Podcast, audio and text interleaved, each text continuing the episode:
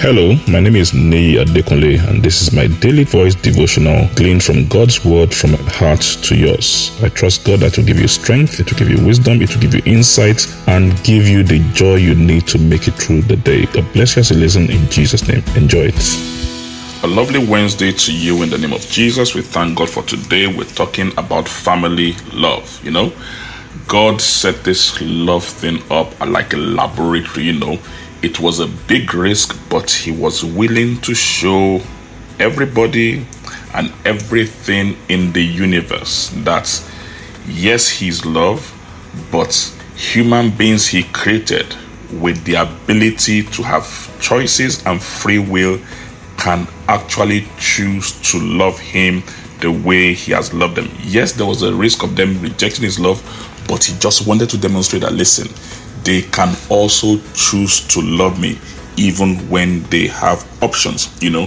So the first thing God did was He created human beings, He created Adam and Eve, but then their spirits in Genesis 1, verse 28 downwards. Then in Genesis 2, we see that He manifests this man first. He manifests Adam, then He keeps Eve for a while. And what He was doing was that He said, Let's create them in our image and likeness. He was showing man what He was like.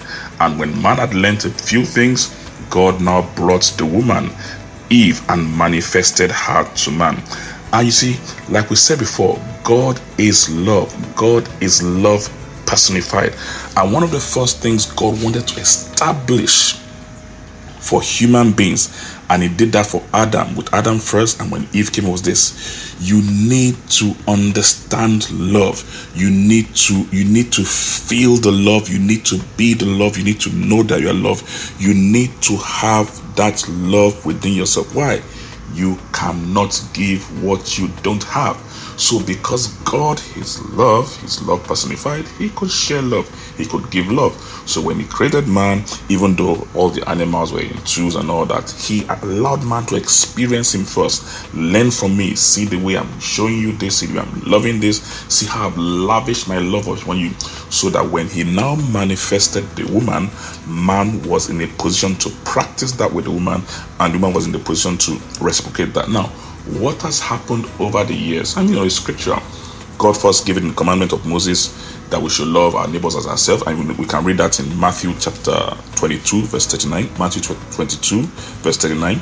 In the Passion Translation, it said, And the second is is like it in importance. You must love your friends in the same way you love yourself. So this what's what's you know came in the law of Moses that come to meet Jesus was the most important commandment. He said the most important commandment is love to Lord your God with all your heart, with all your soul and your mind. The second one is as important, love your neighbor as yourself.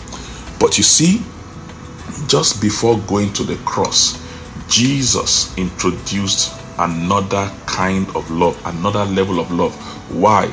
He saw the weakness of this. And in John chapter 15, verse 12, in the Passion Translation, he said this So this is my command love each other deeply as I have loved you.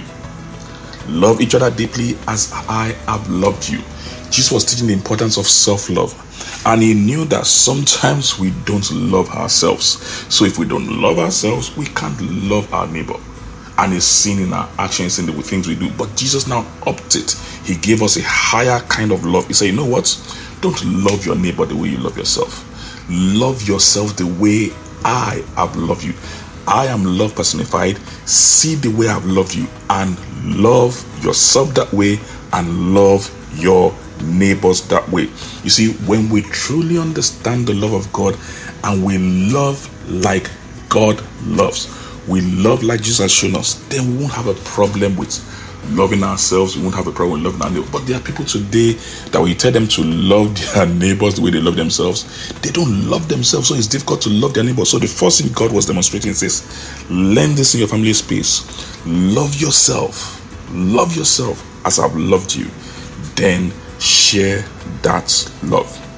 No matter who you are today, no matter where you are, no matter what you've done, understand that God loves you he doesn't love you the way you love yourself. He, and he doesn't want you to just love yourself for whatever it is. He wants you to look at yourself from his eyes and love yourself the way he has loved you. Then from that place, love your neighbors. I pray in the name of Jesus, God will give us a fresh revelation of love to love ourselves the way God has loved us and share that with our friends and families in Jesus' name. God bless you. Enjoy the rest of your day. I'm sure the word you heard today has been a blessing to you. The way we maximize God's word the effect of God's word in our life is by putting it into practice and by sharing it with others. Please ensure you put this into practice and please share it with others. And I trust God that the full benefit of the word will be seen in your life in Jesus' name. Thank you very much and have a wonderful day.